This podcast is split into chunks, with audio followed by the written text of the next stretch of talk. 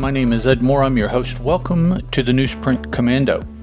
I'm doing a series currently looking at Capital Comics books. I'm up to the Badger Volume 1, Issue 1, cover dated August 1983. The story, uh, the title of the story is Precipitation. Now, looking at the cover, uh, this is the first issue of the Badger ever. Uh, also, of course, first issue through Capital Comics. It's a it's a, a nice cover. It's done by Mr. Steve Rude and Jeff Butler. I believe it's colored by Les Dorscheid as well. It says the new color Badger. Well, it's the first Badger, so there's a large version of the Badger here on the left hand side of the cover. On the right, there's kind of a uh, semi sketched out uh, real life badger, the, the biological badger. Down at the bottom, in a kind of an industrial looking kind of scene, we have the badger kicking um, five, looks like five bad guys here kicking their butts, with a gentleman off to the side watching with his arms crossed and a smile on his face, wearing like a, a green trench coat, something like that. We will learn more about this individual here in the story he's actually talked about. Inside front cover is an editorial where Richard Bruning uh, basically brings us up to speed on Mike Baron and Steve Rude, what they're doing. Mike Baron is the writer of this book. Uh, it's scripted and written by Mike Baron, penciled and inked by Jeffrey Butler. This issue is colored by Les Dorscheid, and the letters are by Mary Pulliam.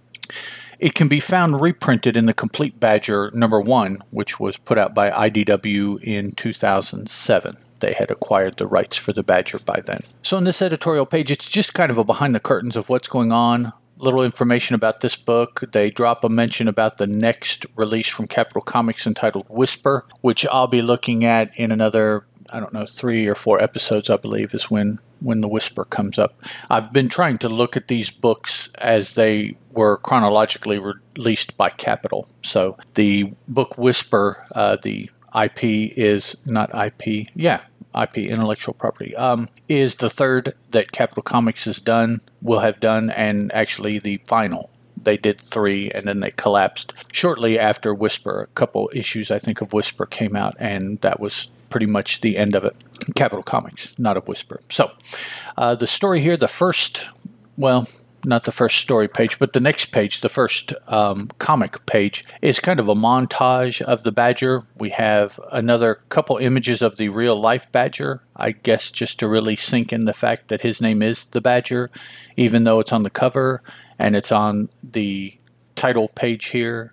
The badger, I, yeah, I, am I'm, I'm not un- understanding necessarily why they're having to go with the animal more than once. Once, particularly on the cover, that's fine, but uh, in the montage, we see headshots of the other two main characters in the story and a historic shot of one of the characters from way back in his uh, origins. Uh, and I say way back because as we picked this up in 1983, uh, dude is about 1400 years old, they said. So he goes way back. And the story does actually open there. We have a half page panel. The narrator tells us it is 412 AD, the hill country of northern Wales. And uh, it's not a very comforting or inviting looking place, this uh, hill country of northern Wales. Uh, there's a castle here, uh, very barren countryside, dark thunder clouds, a storm. There's creature or no that's more clouds okay.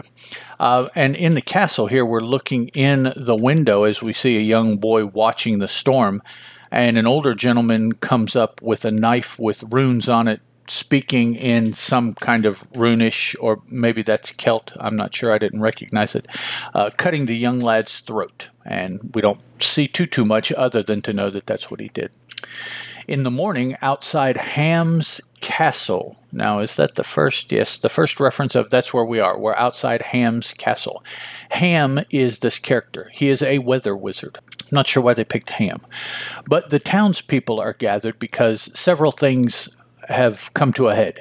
Uh, it's been raining for 44 straight days, one of the peasants here says, and this child that we saw killed turns out to have been the sixth child killed that year. So the child killings have been going on, and then the rain started, and now between the two, the townsfolk have had enough.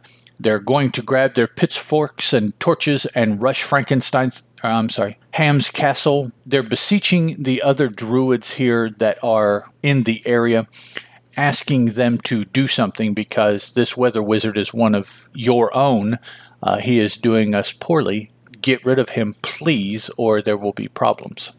I'm not sure what problems there would be. The druids um, could handily handle them. I guess maybe I'm, I'm not sure what kind of leverage the townspeople have against magic users, but they do because we'll see here in a moment. A call goes out. We have several panels of the different methods of college in uh, 412 AD. That's college, C A L L A G E. I realized in my head that sounded like I said college, where you go to learn things, or where they take your money and you play football, whichever. Um, college. So they're gathered here in an area of standing stones, kind of like Stonehenge or perhaps maybe something like that. And uh, one of the wizards here says, The weather wizard grows too ambitious for our small world. If we don't get rid of him, the people will lose respect for us and for the gods that dwell in the earth. They may even embrace this thing, this repellent philosophy, this Christianity which is sweeping the continent. This once we must act in concert. The people will lose respect for us and for the gods. I'm not sure why that's a, a deal breaker. I, I, don't necessarily get that. But so in concert, the wizards go and they attack Ham, ultimately subduing him, putting him into some sort of suspended animation and in a stone crypt.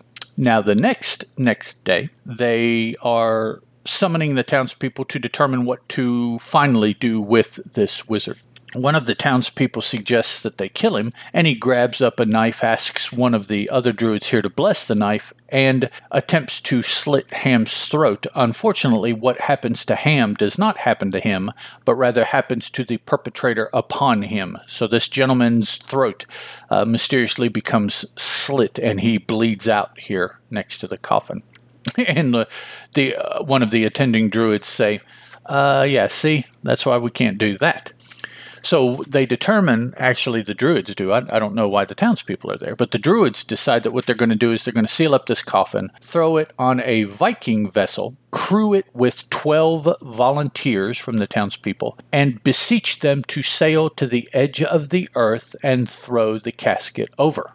Now, in even in 412, uh, we know that the Earth was not flat at that point either. Um, and just for those of you that it, the the Earth has never been flat. Uh, I'm I'm sorry if that is you know goes against some of your beliefs out there listening, but the the Earth is a sphere. It's a ball. It's not flat. You can't sail to the edge. And even if, if you did, what would keep the boat from going over the? Yeah. Anyways, it, the ball, the the Earth is a ball. It's not flat. So they sail, and they sail. There's a time frame here, I believe. Six survivors were all that was left when they finally got to land. I thought it told us. I guess it doesn't tell us how long they sailed, but ultimately, of course, land. And, and we see here, uh, I believe it's a Native American looking out over this portion of the coast and seeing the ship. So uh, Ham arrived here somewhere in the in in the uh, in North America. We cut to June 1983, a mental health facility near Madison, Wisconsin. So all of this book, well, except for the 412 AD part, occurs in and around Madison, Wisconsin, because that's where the creators were located. That's where Capital Comics was located.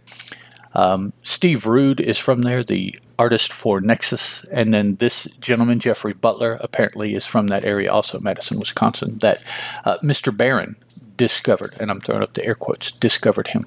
So inside the mental institution, we see this is the first day for Miss Fields. She is a new social worker who is being Daisy Fields. There we go. And she's not a social worker. I'm sorry. She's a caseworker. Let me write down Daisy here so I don't forget it. Daisy Fields. So she's being introduced by a gentleman in all in blue who she believes is a nurse or another social worker, but we find out is just hired muscle he is introducing Daisy to the director of the mental institution, and then he takes the um, muscle dude here. See, um, Hank. There's his name. Hank is showing Daisy Fields around. The first person that Hank introduces her to is, um, I don't know if we're supposed to know really at this point. Maybe we've been able to put it together, but this is Ham. Um, he's sitting here on the edge of his bed. He is non responsive, bald head, long, uh, unkempt, uh, unkempt, facial hair, but that's the way that he had it back 1400 years ago. Uh, the first thing I noticed is that apparently in, in the preceding years, his hair has not grown, neither on his head nor on his face. Hank is being a jerk to the quote unquote body here. He's giving him a wet willy, slapping him on the back, doing all these things to show that he is unresponsive, or actually just to be a bully. Um, in front of Miss Fields, it was kind of interesting because I don't know why he wasn't concerned she would report his behavior. But he leaves her because this uh, comatose patient, John Doe is what they call him because they don't know anything about him. Uh, John Doe is going to be one of her patients as, as a new caseworker. Next, we see a panel of the room adjacent to the weather wizard where a man is sitting sewing something. And then the next page, we see that that man that is sewing and Ham are actually engaged in conversation uh, telepathically. This is the apparently first time that Ham has uh, communicated with this gentleman. We don't know yet. Um, the next page, we learn that this gentleman's name is Norbert Sykes, the awake gentleman that the comatose Ham is telepathically speaking to. We also find out that Mr. Sykes envisions himself as a crime fighter called the Badger. He is in this mental institution because he beat up some teenagers uh, was identified, caught, and sent to a mental institution as his punishment. Don't really know if that was the first time he went out badgering, but he did. And we see in muted colors, not the genuine colors, a version of his costume here that he was wearing apparently then when he beat up those teenage boys, because that's how he envisions himself as he is talking to Ham. And Ham is asking him, Where are we? When are we? You know, all the pertinent questions. And they, they strike up a deal if um, Norbert will give Ham the information that he's looking for, Ham will help Norbert get out, which he can see telepathically is something that Norbert desperately wants to do. So they be, uh, begin a discourse here. Uh, it's apparently the first time that Ham has spoken to anyone, or yeah, probably anyone. So I, I don't know why now, after 1400 years, Ham is uh, becoming awake, but he is. So we go to the lounge. There's a meeting of uh, some of the people here that work at the mental institution about some policy changes. Miss Fields is then introduced to Mr. Sykes. They talk back and forth a little bit. Uh, Miss Fields, then we see attempts to talk to Ham again, and we find that there is, it's not very successful. Ham is not really responding to her. Although I, I do note that initially, when Miss Fields walked into Ham's room, he was sitting on the uh, side edge of his bed uh, in a, in a a gown, but he was sitting there, not moving or anything. Now, later that week, um, I'm not sure what that week is. It could be the initial week, but at some point in the future, several days later, when Miss Fields is attempting to casework Ham, Mr. John Doe here, he is sitting on the floor back against a wall. So somehow he can move or has moved. We also see that this wall on the other side is the room that Norbert Sykes is in, and Sykes is sitting on the floor leaning against the wall, so they are back to back with only the wall separating them. Maybe that's why he moved, because the telepathy is better in that close proximity. I don't know. But to be non responsive, to be your. Uh, I keep wanting to say comatose, but I guess he's not comatose, he's just non responsive. He can move around uh, he's not all stiff from having been in a singular position for 1400 years or even not moved for 1400 years. So he doesn't show hair growth. Uh, so he is s- and suspended animatedly that way, but he is not frozen because he can move as we see that he is now on the floor. I, I don't know. We have a page, yes, of partial information that Norbert is feeding Ham, which is basically about Norbert's life. Grew up on a farm there in Wisconsin, went to the University of Wisconsin, played football, got drafted. Uh, Norbert tells us later on in the book he was selected for special forces. We see him in Vietnam killing um, just the enemy, I guess. He is captured at one point Interestingly, here off to the side, though, we see, well, a couple things. Uh, there's a jungle scene with Norbert and an M16. I assume it's an M16. firing in front of him, presumably shooting the enemy. Behind him, in the darkened portions of the jungle, are eyes just peering, watching him. Around his leg and coming up behind him, though, are tentacles of some tentacled monster that we don't see. It's off panel, but we just see the um, whatever percentages of long tentacles attempting to grasp him about the legs. So a couple things there stand out to me is as I hope we get into, you know, what exactly happened to Norbert in Vietnam that uh, kind of encouraged him, I guess, to be a superhero. Uh, well, no, not super. He doesn't have any. It, the Badger doesn't have any superpower. He's a martial arts expert and he's a flesh and blood man. So he's physically, I guess, he would be more like Batman than anybody else.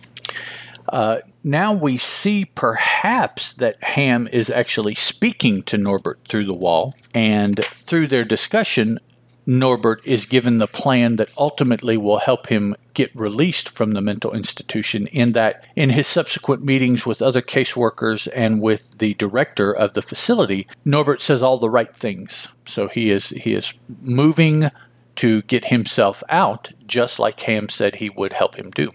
Um, June stretches into July. June 1983 is when Miss Fields first showed up. So that's when our modern day uh, story began.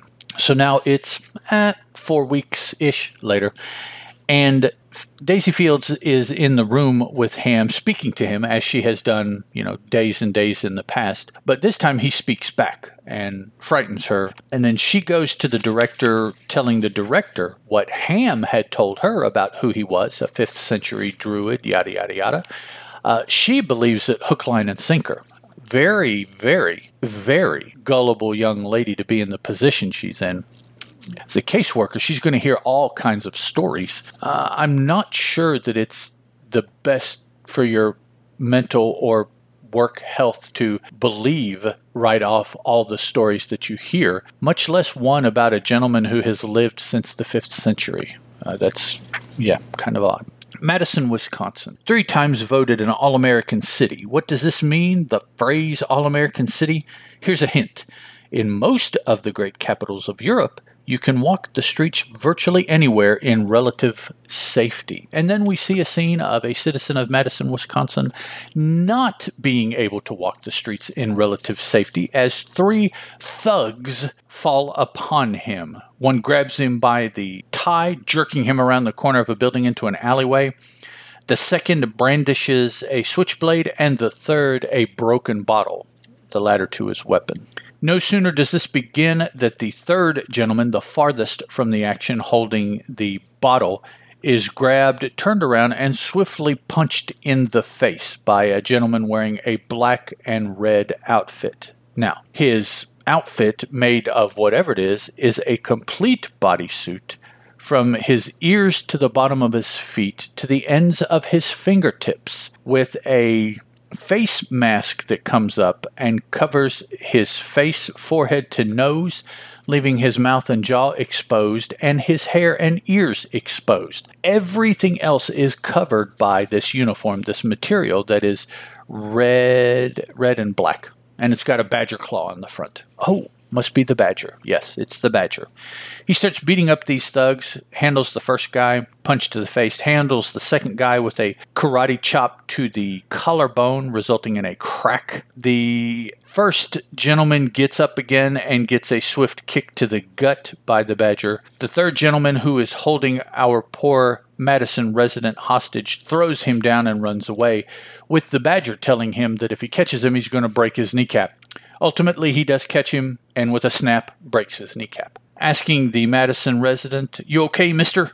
And he says, Yes, I'm okay. But who are you? And Badger tells him, Tell the Grinks and the groinks, the pests and the vermin that the party's over. Tell them that the badger is here. Tell them I'm going to kick their behinds. Tell them. Never mind. I'll tell them myself as he walks away.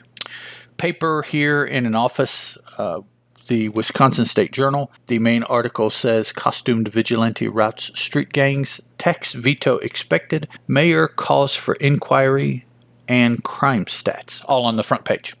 Madison seems to be going through quite a bit of turmoil here in June 1983. So Daisy Fields and the director are having a confab about this Mr. Sykes because whether anyone else knows it or not, they know that this Mr. Sykes, who recently called himself the Badger, is this same individual that has been identified that is perpetrating these dastardly deeds against evil doers. Yeah, sorry for all the alliteration there. Um, beating these people up trying to discuss, you know, what exactly they're going to do. Later that day, Daisy heads home, um, encounters a very specifically placed rainstorm just over her house. And as she goes in, she finds that Ham is here. He has escaped the mental institution, was not his his whereabouts were unknown for a day or two, but now he has surfaced at her house, waiting for her. Now, interestingly enough, um, they have a little conversation here where a lot of it seems normal, right? Before and after this this one particular panel. But this one particular panel is colored green. The rest of the panels are white with black text. This panel is green with black text. And Ham appears to be doing some sort of jig dance, hopping from one foot to the other as he's speaking to her. When thou hast no suspicion, 'tis thee I petition. Thy stars are in ascension, for Ham doth beseecheth. Some tricks I will teacheth. Forgive, please, the mamic declension. Or as my friend the badger might say, when it's least expected, you're elected. It's your lucky day. You must be my executive secretary. Secretary. Uh, so apparently, because it's quasi rhyming, he, he was dancing and singing to her. Editor's note here okay, okay. Mamic, to talk apart, to mangle, Old English. So that's the only explanation is what the word mamic declension uh, is starred. But yeah, so just out of no, yeah, yeah, I guess maybe ham is a, a bit loose in the brain cavity there also. Uh, and I say also because Badger's kind of, you know, weird too. So Ham decides they're going to need a base. Um, Daisy, you know, she just lives in a regular house. Ham also has plans to include Badger in their little group. So they need a place for three. They need an HQ for three. Well, he needs money. So he says he's going to go out and get some money, tells Daisy to go out and secure a an appropriate domicile, which here's here's a little story. In in the way back about 20 years ago, I started my career with 911 uh, my county's 911 as a dispatcher. And in the course of dispatching a police call, I froze be- my very first time on the radio, and I could not think of the word house, apartment, residence, any of the other words. The word that popped into my head was domicile. So I gave out over the radio something about, you know, the domicile in question. And for the rest of the shift, every police unit that had been near a radio dropped the word domicile back at me. I I was yeah, I could not. So anyways, domicile. And that's that's my story. So Ham goes out and he starts uh, brain juicing people here to do what he wants. Uh, he gets money from one dude. He asks first, and the dude says no, and then he gives him the whammy, the hammy whammy, and uh, the guy hands over his money. So then Ham goes into a McDonald, or is it McDonald's? It's a Mc something. Maybe they don't say McDonald's exactly, but it is. Where there's a sign about win five hundred thousand dollars, big sweepstakes, um, almost like you know those little Monopoly things that McDonald's maybe used to do, little game board pieces, kind of like that. So Ham stands back and watches how you know people order and they get the ticket and everything. And the one woman before him gets all excited because she wins fries. He orders, and I don't know what he uses to pay for it, but he gets it having oh the dude outside his money. That's right. He gets the order changes his game card, I guess, physically changes it to read that he is the winner. And so he wins $500,000 here at this supposed McDonald's, telling the person that he'll take the cash now. And the guy's like, um, this will take a day or two to verify, but y- you'll get your money. Later, we don't know when later, I guess later that day, Ham is, and I, I haven't said this before, Ham is a very, very muscular, fit dude to be a magic wielder, uh, who, you know, in my experience, uh, through pop culture and pop media don't worry too much about their physical body because magic is more spiritual or more mental or you know so those are the skills that they hone uh, leaving their body to oftentimes just go to waste uh, ham no. Ham has a body that is thicker and more robust than our martial arts expert norbert sykes to be quite honest. He's a very fit muscular looking dude. So Okay. He went somewhere and got some fancy dress, three piece, looks like a three piece suit with a tie he is beset upon by three thugs, different from the three thugs that Badger fought because he incapacitated all them. So these are three other guys. Again, Madison, Wisconsin in June of 1983 is a rough place, man. Dude walking down the street in a three piece suit gets accosted just because he's wearing a three piece suit. That is wow. So the first thug attacks him with a knife and winds up getting cut on the face, the thug not Ham. We see that whatever ensorceral uh, thing that was on him when he died is still there. That whatever physical attack comes against him is transmuted, transmitted, transmogrified, whatever, back onto the person that perpetuated that attack. So the first dude tried to cut him. Uh, he was going to cut a Ham in the face. So he winds up cutting the face. The second dude punches Ham in the jaw, but we see the punch just kind of glance off.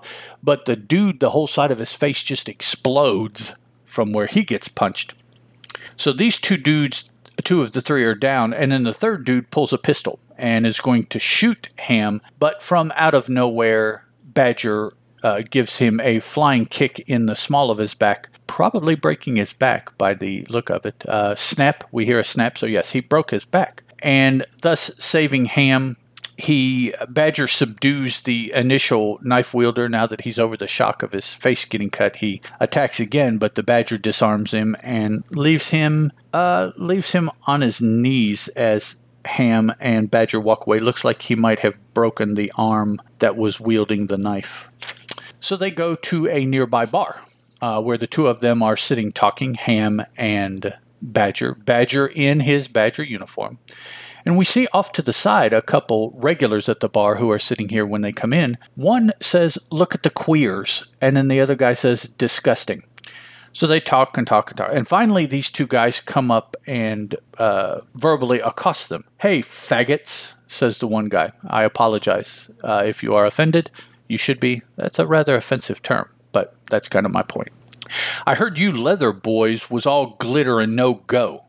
and Badger looks at him and says, Leather? And he attacks the first dude with a palm thrust to the bottom of the jaw, slamming that guy's head into the head of his compatriot who was backing him up too close behind him, while also getting a rather thoughtful fist to the nether regions at the same point from the badger, both while he is saying there isn't a scrap of leather in this costume. And Ham over here picks up his mug of beer and in salute says, Your health, gentlemen.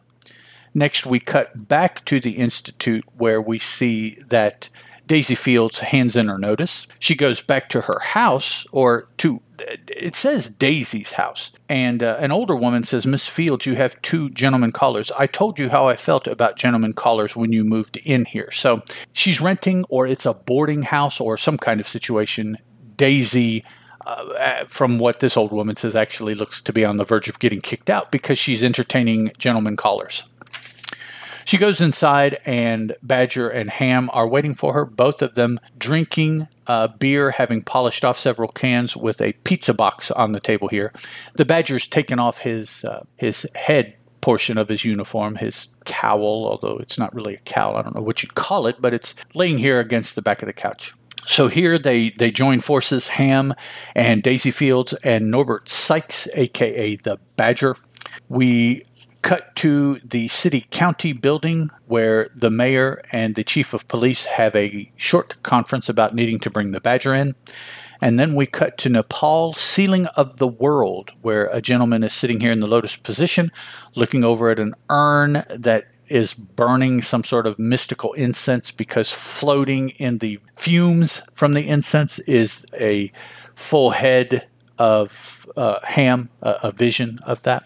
And this gentleman is saying, It is happening, my old friend. The one we have waited for, the one we have awaited for 1400 years has arrived. Pack our bags. We leave for America in the morning. And this dude looks kind of different to me. He, he's human, but his brow and nose have some interesting ridges and bumps on them. But the gentleman he was talking to reminds me of the um, the character from Black Panther comics, the white gorilla, uh, the dude that wore the pelt of the white gorilla and so it looked like it was it was a human head on the white gorilla body. That's what this dude looks like except his hands and feet also look human and his head but the rest of his body appears to be that white fur like a white gorilla. And that is the end of our story. The nexus portfolio ad the last page, the inside back cover, Nexus number three, which apparently has come out or is coming out. We talked about it last episode. And then on the back, Capital's New Color Comics, and it's a full page ad for Whisper, who looks to be a uh, female martial artist, artist nay, uh, ninja perhaps, by Steven Grant and Rich Larson, coming in 1983. So that's, like I said, that's another, I think, two or three episodes, and I'll be talking about Whisper number one. So that is uh, the Badger issue number one. I will put up uh, when I post the episode this cover so that you can see the cover. Um, not really much more for me to say. I don't think I, I, pointed out as I went through the the interesting things that caught my attention. Certainly, a book that was interesting enough for me at at the very least in the short term to continue reading it. It's not going to be any kind of chore to keep up with Nexus's run uh, in Capital Comics, which is only four issues. So.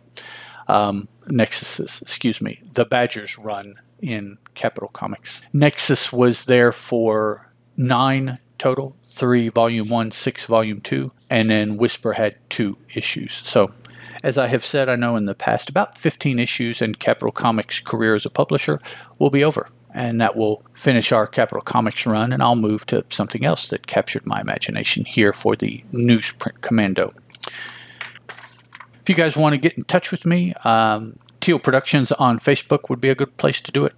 I am indieman at gmail.com is the email address. On Twitter, you can tweet me at Teal Productions and the website where the episodes will be posted, where this cover, you'll be able to see it if you're interested. Comicbooknoise.com slash TCN, which is Tango November Charlie. Thanks a lot for listening. I'll talk to you guys uh, next time. Will be, let me take a look. Nexus, I believe, Volume 2, Issue 4 will be what I'm talking about next episode. Catch you later, guys. Ciao.